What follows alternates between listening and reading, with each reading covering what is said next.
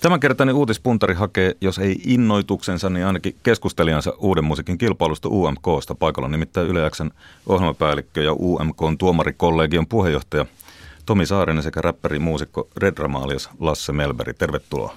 Kiitos. Kiitos. Lasse, vai pitäisikö sanoa nyt sitten Redrama Ehkä Lasse tässä yhteydessä? tässä yhdessä. Hyvä. Niin teit kuitenkin läpimurtosi kymmenkunta vuotta sitten heti ensi albumilla ja sen jälkeen suosi ollut pysyvää ja monelle suomalaiselle artistille harvinaisesti myös ulkomailta on löytynyt kuulijoilta. Viime vuodelta muistetaan tietysti Ricky Tick Big Bandin ja julkisen sanan yhteislevyltä ja keikoilta. Ja siinä lopputulos oli jopa maailman mittakaavassa harvinaista Big Bandin ja räppäreiden yhdessä tekemää musiikkia. Tervetuloa. Tuota, Kiitos. Miten tuolla muualla on otettu suomalainen englanniksi räppäävä artisti ihan oikeasti vastaan? Olet aika paljon tehnyt muualla kuin Suomessa. Siis mä oon saanut jonkun verran, jonkun verran mä oon saanut tehdä, että et tota, ekan levyn tiimoilta pääsin kiertämään Eurooppaa ja tota, yhden kierton verran ja sitten tota, sit se on ollut semmoista, niin että se on mennyt vähän ylös alas ja edes takaisin, että et tota, nyt totta kai mähän ehdin aloittaa ton, ton urani ennen, ennen niin kuin internetin, YouTuben ja näitä sosiaalisen median vaikutuksia, niin silloinhan niitä niin kuin tuli kirjeitä ja tuli kaikki tämmöinen. Mutta nythän se on niin, kuin niin auki koko ajan, että aina välillä tulee, että menee joku biisi menee soittoon muualla. Semmoista aktiivista radiosoittoa ei ollut öö, ekan levyn jälkeen, mutta nyt toi viimeisin single Clouds on, tota, on soinut, siis itse asiassa kyllä siitä on soinut aktiivisesti Norjassa ja Tanskassa, mutta sen lisäksi on ollut semmoista pientä soittoa Amerikassa, Kanadassa, Singaporessa, Intiassa ja todella monessa. Tulee outoja viestejä Twitterin kautta, mikä aika, aika nastaa kyllä. No tuo julkinen sana oli tietysti aika monen ilmiö. Kerro vähän siitä. Se lähti niinku käsistä, joo. Se oli, tota, se oli semmoinen projekti, että, että tota Karri Miettinen, eli alias Paleface, kysyy kysyi multa ja Tommilta, että, että, että, että sille on otettu yhteyttä tämmöisestä, että Valtteri Pöyhönen oli ottanut yhteyttä. Valtteri, joka siis on meidän Rikitik Big Bandin ja alkuperäisen Rikitik Big Bandin säveltäjä ja pianisti, kitaristi, niin tota, öö, sitten Kari kysyi, että halutaanko me olla tässä niin kuin mukana. Mehän vastattiin kyllä heti, että joo, että se kuulosti sen verran niin kuin todella kiinnostavalta projektilta. Mutta sitten se, se oli semmoinen siis mä en halua sanoa, että se oli semmoinen projekti, koska se kyllä jatkuu. Mutta tota, ensi vuonna, tai tänä vuonna ei julkaista uutta levyä, mutta sitten 2015 lähestyy nopeasti, niin saa nähdä. Mutta mieletön kokemus ja sitten siitä, että jotenkin Big Bang jatsi ja, ja hiphopin yhdistäminen yhtäkkiä oli semmoinen, että se toi niinku tuhansia ihmisiä festareille ja loppuun myyty tavasti ja tämmöistä, niin se tuli kyllä yllätyksenä. Niin vähän niin kuin 2000-luvun Ultra Bra, että se ihmiset, oli... jotka ehkä, ehkä muutenkin yleensä sellaista kiinnostu, kiinnostu. Näin on, että se, se vaan tapahtui niin kuin itsestään se on, se on aina jotenkin se on aina niin melkein se magein ja siistein juttu on se, kun joku asia vaan tapahtuu ilman, että se on joku hirveän markkinointiasia tai tälle. Että se vaan tapahtuu, ihmiset rupeaa puhuu, ihmiset, jotka käy keikoilla puhuu ja ne puhuu lisää ja sitten yhtäkkiä keikat täytyy, niin, täyttyy, niin tota, ihan mahtava homma. No Tomi, olet pitkäaikainen musiikkipäällikkö, musiikkivaikuttaja, varmaan seurannut Redramaakin, niin luonnehdin vähän miestä artistina. Mulla on itse asiassa ihan oikeasti valokuvakin siitä, että Lasse on myös Britanniassa ollut suosittu, koska mä olin tuossa joskus, on siitä jo useampi vuosi aikaa, niin Itä, Itä-Lontoossa pyörin tämmöisellä katukirpputorilla ja sitten mä kattelin siinä myynnissä olevia CD-levyjä ja siellä oli Lassen ensimmäinen albumi Everyday Soundtrack oli myynnissä siellä ja vaikka se oli niin kuin kirpputorilla ja ikään kuin joku oli halunnut päästä siitä eroon. Niin, sehän tarkoittaa sitä ja viikon julkaisun jälkeen. Ei, ei se ollut kyllä, se oli monta vuotta ja sitä päätti, mun mielestä se oli vaan positiivinen hieno juttu, että mä törmäsin yhtä kiitä Lontoossa katukirpputorilla suomalaiseen albumiin. Mutta siis Lasse on tehnyt tietysti pitkään töitä ja se on just noin, että alusta asti tietysti niin kuin on, on ollut sitä jonkinlaista niin kuin menestystä ja, ja Suomessa räpin tekeminen, että sitä on pystynyt tekemään menestyksellä kymmenen vuotta, hmm. yli kymmenen vuotta, niin se on jo niin kuin sinänsä mun mielestä aika historiallista. Tämä kertoo ehkä tästä ajasta jotain, että meillä, on, meillä alkaa olla nyt tämmöisiä tyyppejä, niin kuin koko tämä porukka, joka tuossa julkisessa sanassakin on Paleface, Tommi Lindgren, Lasse, niin yhtäkkiä tämmöisiä tyyppejä, jotka on, on tehnyt niin kuin koko elämäntyönsä tähän asti niin kuin rap-musiikin kanssa. Että me ollaan aika historiallisessa tilanteessa, koska kymmenen vuotta sitten tällaista ei ollut vielä. Sehän tarkoittaa vaan sitä, että me ollaan ne dinosaurukset. Että, että, ei, mutta se tarkoittaa, että se on sen verran nuori genre, että vanhimmat, joka vielä tekee, niin on suunnilleen minä Paleface Tommi. Mutta se, mikä siinä on kulttuurillisesti kiinnostavaa, on se, että kun mä kävin viime talvena, tai se oli jotain kesässä taisi olla, mä kävin katsoa tota, Tavastialla näiden veljien keikan siellä, niin olihan se ihan älyttömän hieno se, se tunnelma siellä. Ja aika eri, erikoinen ja ainakin mulle niin kuin jotenkin suoraan mun sydämeen osuva, osuva hetki, koska siitä yhdisteltiin niin kuin jatsia ja sitten tällaista puhelaulanta tyyppistä hommaa, niin, niin se oli jo sinänsä mun mielestä mielenkiintoista, että Suomesta voi tulla tällaista kamaa niin, että meillä on salit täynnä, kun sitä vedetään. Ja sitten se vielä, että kun nämä, nämä tyypit on tehnyt sitä niin pitkään, niin siinä on semmoista tiettyä rentoutta, ja te pystytte myös naljailemaan niin kuin itsellenne ja tekemään niin kuin itsestänne vähän niin kuin huumoria, ja kaikki mm. ei ole niin supervakavaa, koska se on ehkä semmoinen, semmoinen mitä tapahtuu kaikessa kulttuurissa aina, että, että kun aikaa kuluu, niin sitten kun se tekeminen rentoutuu, mailan puristaminen vähenee, niin tulokset alkaa parantua. Ja se on paitsi, kulttu- paitsi urheilussa, niin ihan oikeasti myös kulttuurissa tosi usein aika tärkeää. Että pitää, että mun mielestä ko- kokemus on, on sitä, että uskaltaa olla enemmän oma itsensä kuin silloin, kun yrittää väkisin rystyset valkoisena. Hmm. No ehkä lopussa puhutaan UMKsta sitten enemmänkin, mutta Huomennahan nimittäin aika ratkaiseva päivä, kun aletaan sitten tiputtaa artisteja, mutta miksi tämä UMK, oliko se vanha Euroviisumeininki tullut tiensä päähän? Parhaat vastaajat tietenkin on ne, jotka on ohjelman laittanut pystyyn, että terveisiä Anssi Autiolle. Mutta tietysti se ajatus oli varmaan, varmaan joku ton tyyppinen siis siinä, että, että Euroviisussahan sinänsä ei ole mitään vikaa, mutta se, että että siinä Suomen oli, karsinta. Niin, kenties. nimenomaan ajateltiin sitä win-win tilannetta sit siinä, että voitaisiko siihen oheen saada joku sellainen – sellainen tapahtuma, joka sitten tuottaa paitsi sinne Euroviisuihin jotain, niin sitten sit oikeasti synnyttäisi tähän maahankin jotain sellaista, josta on sitten hyötyä. Ja kyllä mä ajattelen, että tällainen touhu, mitä tässä nyt tehdään, niin totta kai siinä on paljon asioita, joita pitää parantaa ja paljon on tullut aiheellista kritiikkiä tätä tekemistä kohtaa, niin pitääkin, koska tässä tehdään uutta asiaa. Mutta kyllä mulla on semmoinen fiilis, jos mä katson vaikka tämän vuotista 12 finalistin joukkoa, ne on kaikki, melkein kaikki artisteja, joista ei kukaan ole kuullut koskaan aikaisemmin, ja voi sanoa, että kaikki artisteja, jotka ei ole juuri vielä merkittävästi tehnyt mitään musiikin saralla. Ja yhtäkkiä meillä on 12 tollasta artistia, jotka pystyy jo nyt nousemaan aika ison yleisö eteen, ja oikeasti ne on saanut laadukkaat biisit aikaiseksi. Mm-hmm. Niin mä toivon, että tämä on sellainen, öö, sellainen lumipallo, joka pyörii nyt tässä ja se koko ajan kasvaa ja se tuottaa hyvää meidän kulttuurissa. Se, se alkaa synnyttää sellaista ilmiötä, että meillä yhä rohkeammin nimenomaan ilmasta maailmanpuristusta, niin lahjakkaat ihmiset tekee biisejä, uskaltaa tuoda ne framille ja esittää ne omana itsenään tota, rintarottingilla. Ja aika ihme, että luulisi, että nämä eri talenttikilpailut, mitä sitten muilla kanavilla olisivat jo ikään kuin haravoineet ne kyvyt esiin, mutta niin ei sitten näytä olevan. Siin, niin, no, mutta siinähän on ehkä, ehkä se isoin ero melkein niihin kaikkiin on se, että jos siellä miettii, että siellä etitään yleisesti ää, aina solistia ja niin kuin lavapersoonaa, solistia, laulajaa, niin sitten, sitten niin kuin niille tehdään se paketti, että biisit ja tuottajat ja ne kasataan jostain muualta – ja sitten katsotaan, että olisiko tämä biisi nyt tarpeeksi hyvä. Totta kai artisti itse tekee tulkintansa ja näin. Ja vaikka me tarjotaan tuottaja-apua ja, ja laulu, laulutekniikka-apua ja ohjelma tarjoaa koreografista apua ja stylausta ja kaikki nämä samat asiat, niin silti nämä bändit ja artistit on kehittänyt itse sen paketin tohon asti.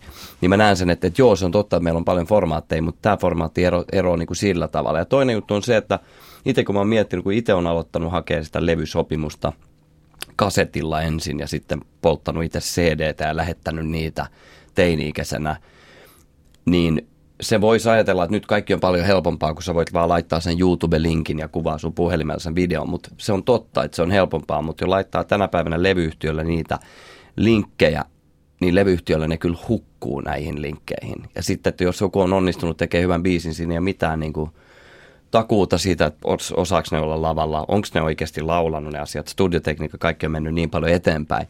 Että tässä onkin ehkä se ero, että nyt on hyvä, näyttää hyvältä, hyvältä tilanteelta sille, että Suomen levyyhtiöt ja pienet ja isot katsoo kanssa ja seuraa UMKta alusta asti.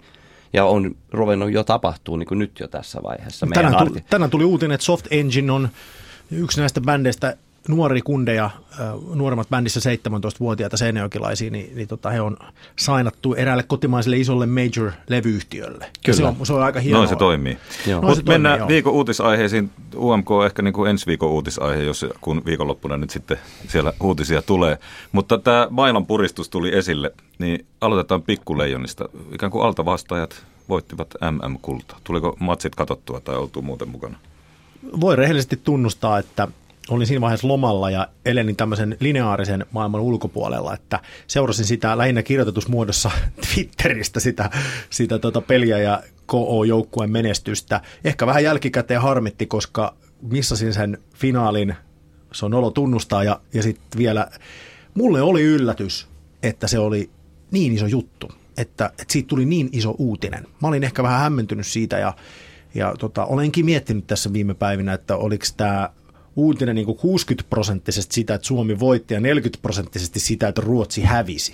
Tuliko se niin melkein yhtä tärkeä asia? Mä uskoisin, että sä oot oikeassa. Muahan hävettää. Mä mietin tuossa pari sekuntia, että mun pitäisi valehdella nyt, että me vaikuttaisi fiksumalta tiimiltä, minä ja Tomi, että tota, joku meistä olisi kattonut matseja. Mulla ei ollut mitään syytä, miksi mä en ole kattonut, paitsi se, että mä joudun hirveän, hirveäseen työkiireeseen heti tuossa uuden vuoden jälkeen, niin tota, mä oon tehnyt omia, omia hommia liittyen tulevaa levyä ja tuommoista, niin mäkin olen seurannut enemmänkin otsikoissa Twitterissä. No miltä otsikot näin. näyttää? Tässähän käydään itse asiassa juuri näitä otsikoita niin, no siis mä oon samaa mieltä, että ihan selkeästi oli joku tarve tähän. Suomen niin kuin, kollektiivinen itsetunto tarvittiin ihan varmasti tämmöinen niin tämmöinen asia, että me voitettiin. Ja just se ehkä, että Ruotsi sai turpaa. Mutta onko tuo jotenkin... Äh, Tämä, mun mielestä tämä vahingon ilo ja jonkunlainen ruotsiviha – niin, niin mä en ole ihan varma, onko se kuin hyvä asia, että nuo pojat, jotka tuolla voitti, nuoret miehet, ne on kaikki alle 20-vuotiaita, 8-19-vuotiaita. Jos sen ikäisiin ihmisiin on saatu tuommoinen niin ruotsiviha jo tatuoitua sieluun, niin onhan se vähän niin kuin ajatuksia herättävää vai? Se on jo sinänsä ehkä ajatuksia herättää, että, että, että niin kuin mistä kaikesta halutaan pitää kiinni. Että se on, se on tota mielenkiintoista. Jotkut vanhat asiat on ehkä – onko ne meille niin kuin kansana, että onko ne niin tärkeitä, että niistä pidetään just hampaille kiinni. Et mun mielestä se oli hyvä, kun kävin, mä kävin ärkiskalla tai jossain kiskalla hakee kahvin ja mä näin sen, että Suomi voitti Ruotsille kriisiapua. Niin siinä, siinä on kiteyt, se on niin kiteytetty se, se tunnelma siinä, että yes.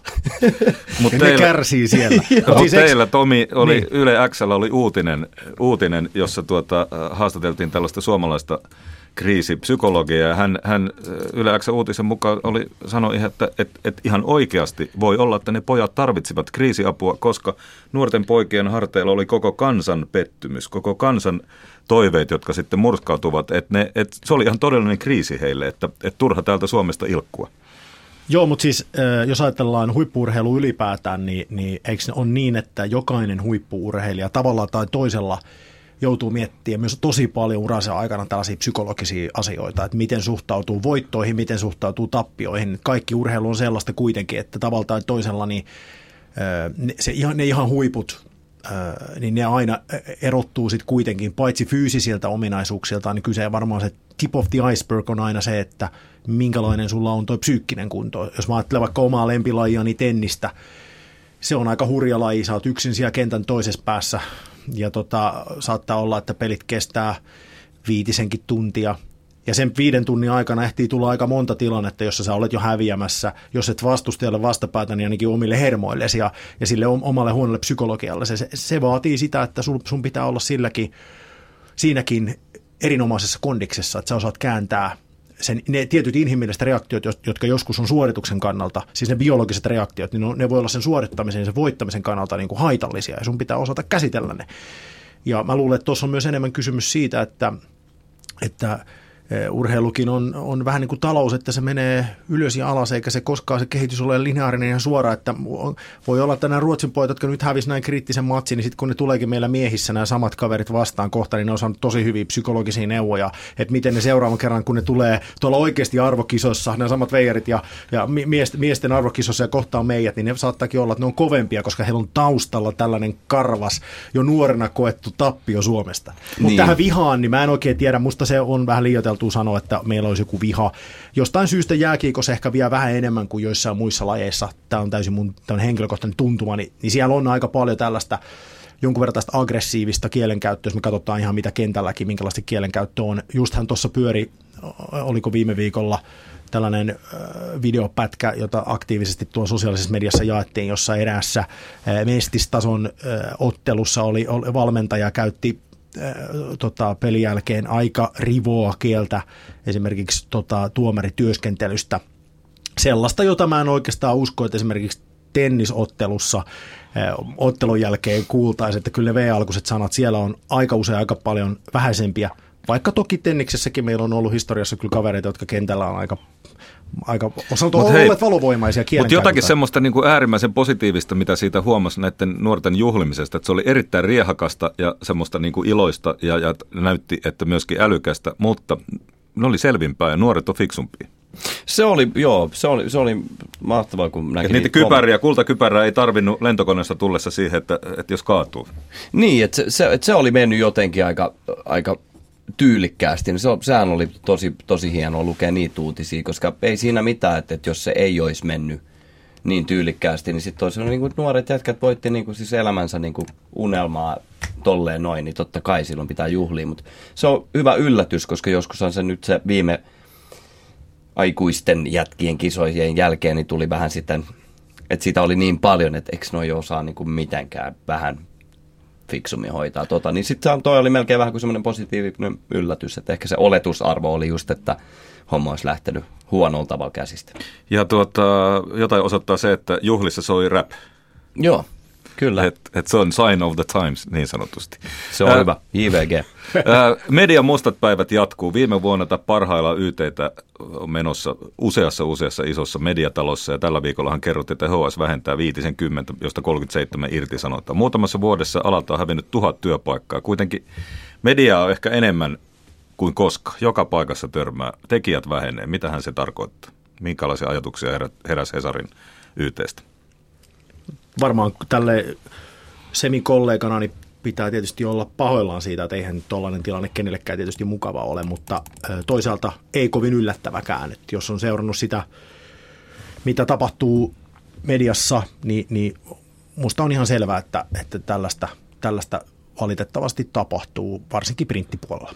Hmm. Onko tässä sama kuin musiikin puolella, että ihmiset haluaa kaiken ilmaiseksi netistä, vähän niin kuin Spotify-musiikissa, että, että ilmaiseksi tai halvalla, joten sitten ikään kuin mediatalolla ei ole sitten varaa enää palkkoihin. Siis ky- kyllähän siinä on, että mä oon tota, se on niin semmoinen, se on keskustelu, mitä joskus jaarit, olin jaarittelemassa ihan joka puolella levyyhtiöiden ja ihmisten kanssa ja, ja tämä niinku piratismi, mutta enemmänkin mä näen tämän, niinku, että se on niinku se, sama asia, mitä tapahtuu, on mun mielestä enemmän kyse siitä, että, että asioiden arvo niin kuin laskee. Se ei ole sitä, että onko se maksullinen vai, vai ei, mutta sanotaan, että, että, että valokuva-ajoilta, kun National Geographicin yksi valokuva oli semmoinen, että ootko nähnyt sen lehden, ootko kattonut, onko ollut se lehti kat- kädessä ja kattonut, niin se yksi valokuva voi puhutella. Ja nyt se niin sanotusti puhuttelee, että joku levittää sen netissä, se saa laikkeja, joku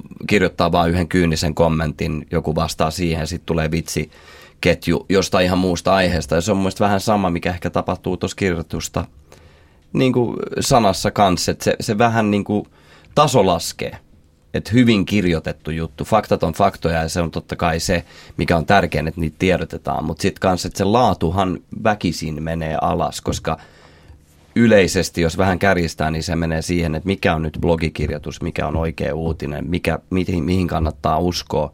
Plus, että me eletään siinä informaation niin kuin ajassa, että, että on vähän niin kuin trendikästä kyseenalaistaa kaikki, mikä on ihan hyvä, mutta se menee kaikki aika samaksi sopaksi yhtäkkiä, että, että mikä on mikä. Niin mä uskon, että ehkä me ainakin kun kuuluu siihen sukupolveen, että muistaa ne ajat ennen tätä kaikkea, niin sitten välillä niin kuin kaipaa ehkä sen erottelun siinä – että mikä on hyvän toimittajan kirjoitettu juttu ja mikä on vaan jotain kuulopuheita. Miten sä Lasse nykyään kulutat mediaa ja uutisia, mistä seuraat?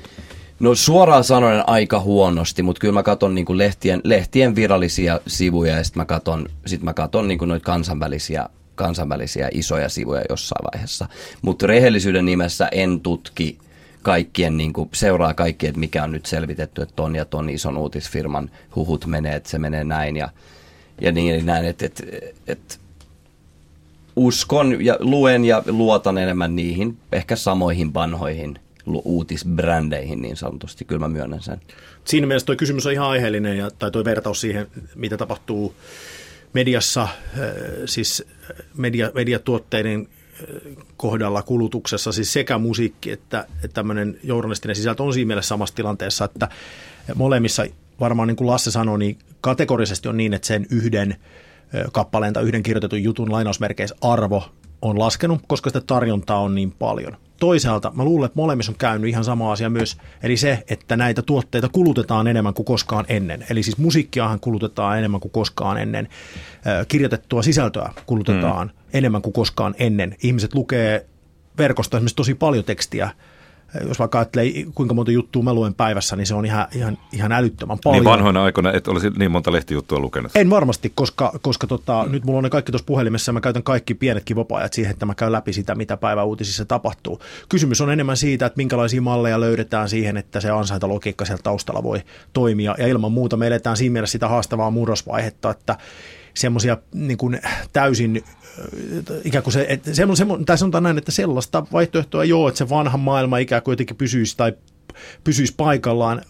On tapahtumassa murros ja tota, hyvä uutinen on kuitenkin mun mielestä se, että kirjoitetulle suomenkielisellekin sisällölle tällä hetkellä on valtava kysyntä. Ja on mulla paljon ystävissä itseni lisäksi sellaisia ihmisiä, jotka on valmiita maksamaan edelleen hyvin kirjoitetuista pitkistä artikkeleista, ostamaan niitä joko printtinä – aikakauslehtimuodossa, toki myös sanomalehtimuodossa, mutta sitten esimerkiksi puhtaasti verkosta tämmöisiä long play-tyyppisiä, joita, joita mm. Suomessakin nyt on. Ja, ja mä uskon, että, että sekä että on luvassa tällaista lainausmerkeissä ilmaista, jossa sitten maksetaan se mainostajien rahoilla tai sitten käyttäjät maksaa sen itse.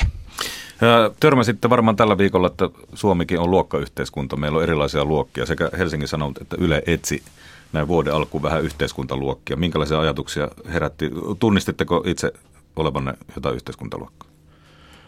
Totta kai, mutta äh, kyllä mä ne testitkin tein.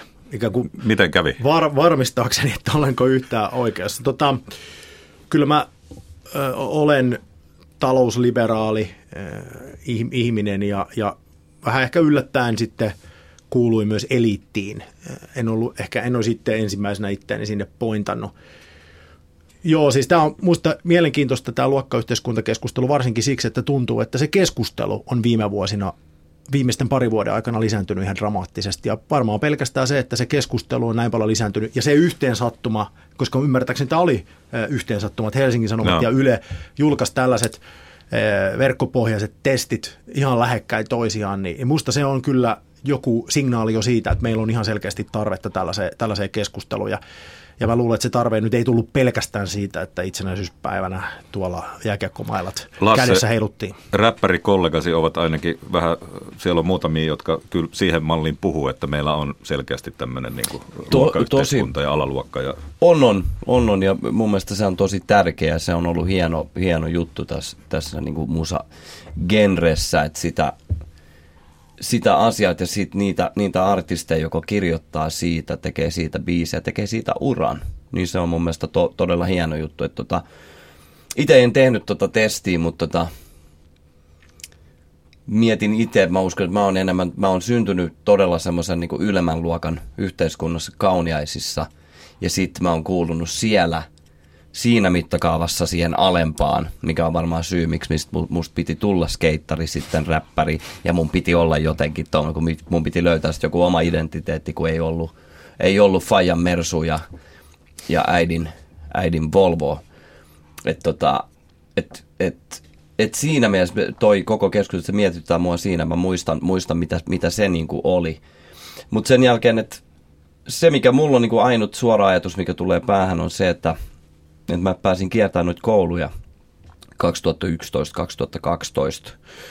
Oulusta Kotkaan, Lahteen, Itä-Helsinki, öö, missä me oltiin Joensuussa, ympäri koko Suomea ja miten sen näki niin kuin kouluympäristössä, niin mä huomasin kyllä, että siinä se oli selkeämpi ehkä kuin mitä mä olisin odottanut.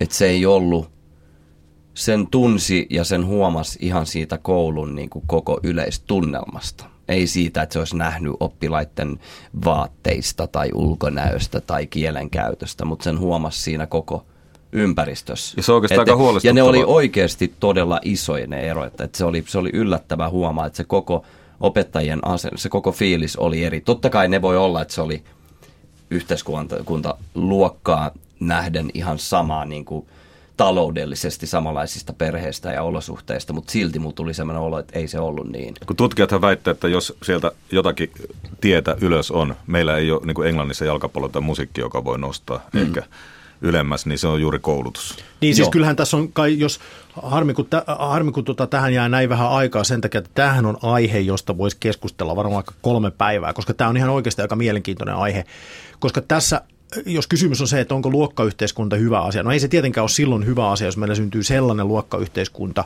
siis tällainen oikea luokkayhteiskunta, jossa se synnyt johonkin luokkaan ja sieltä luokasta siirtyminen johonkin toiseen luokkaan on niin kuin mahdotonta. Silloinhan se on, se on, se on huono tilanne ja, ja sellaista tuskin kukaan toivoo. Mä en usko, että Suomessa ollaan tällaisessa tilanteessa. Meillä on kuitenkin musta hyvä tilanne siinä mielessä, että meillä on koulutusta tarjolla kaikille ihmisille. Meillä on edelleen terveyspalveluita. Me, meillä on tavat, joilla va- varmistetaan, että meidän ihmisten sivistystaso on kuitenkin verrattain korkea. Mut Mutta meillä on kolmannen polven työttömiä. se on ihan totta. Niin Meillä on. alkaa olla semmoinen, tämä on nimenomaan sen, se, se, mikä on ajanut tähän tilanteeseen, jossa nyt puhutaan näistä luokkayhteiskunnista 70- ja 80-luvun ehkä vähän hiljaisemman ajan jälkeen, niin se on nimenomaan tämä lama, joka aiheutti sen, että meillä syntyi tällainen pitkäaikaistyöttömien iso joukko, joka on valitettavasti näyttää siltä, että ainakin osa, o, o, niin kuin osalla siinä joukossa on lähtenyt periytymään. Ja sitten toisaalta meillä on käynyt, käynyt se tilanne, että meillä se ylin ö, tulojoukko, niin se on erkaantunut enemmän siitä keskiluokasta kuin aiemmin, eli ne tuloerot siellä on lähtenyt kasvaa. Ja silloin ne ääripäät on lähtenyt erkaneet toisistaan, ja sitten se on se kysymys, että onko se ö, missä määrin huono ja missä määrin hyvä asia. Mä uskon, että siinä on myös paljon hyvää.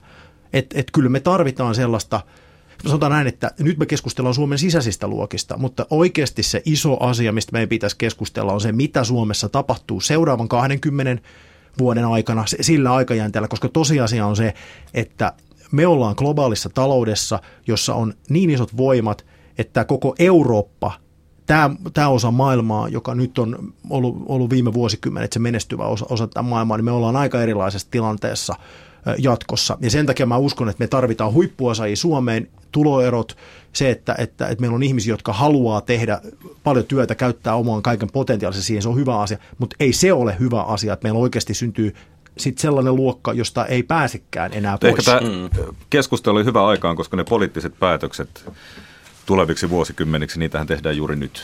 Joo. Että et sikäli ehkä osuu oikeassa. Meillä alkaa aika loppua.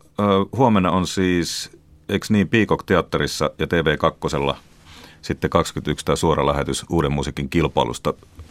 Lasse, löytyykö Kööpenhamina oikeasti biisi, jolla on mahdollisuuksia? Löytyy. Ainoa oikea vastaus. Löytyy, siis löytyy ihan helposti.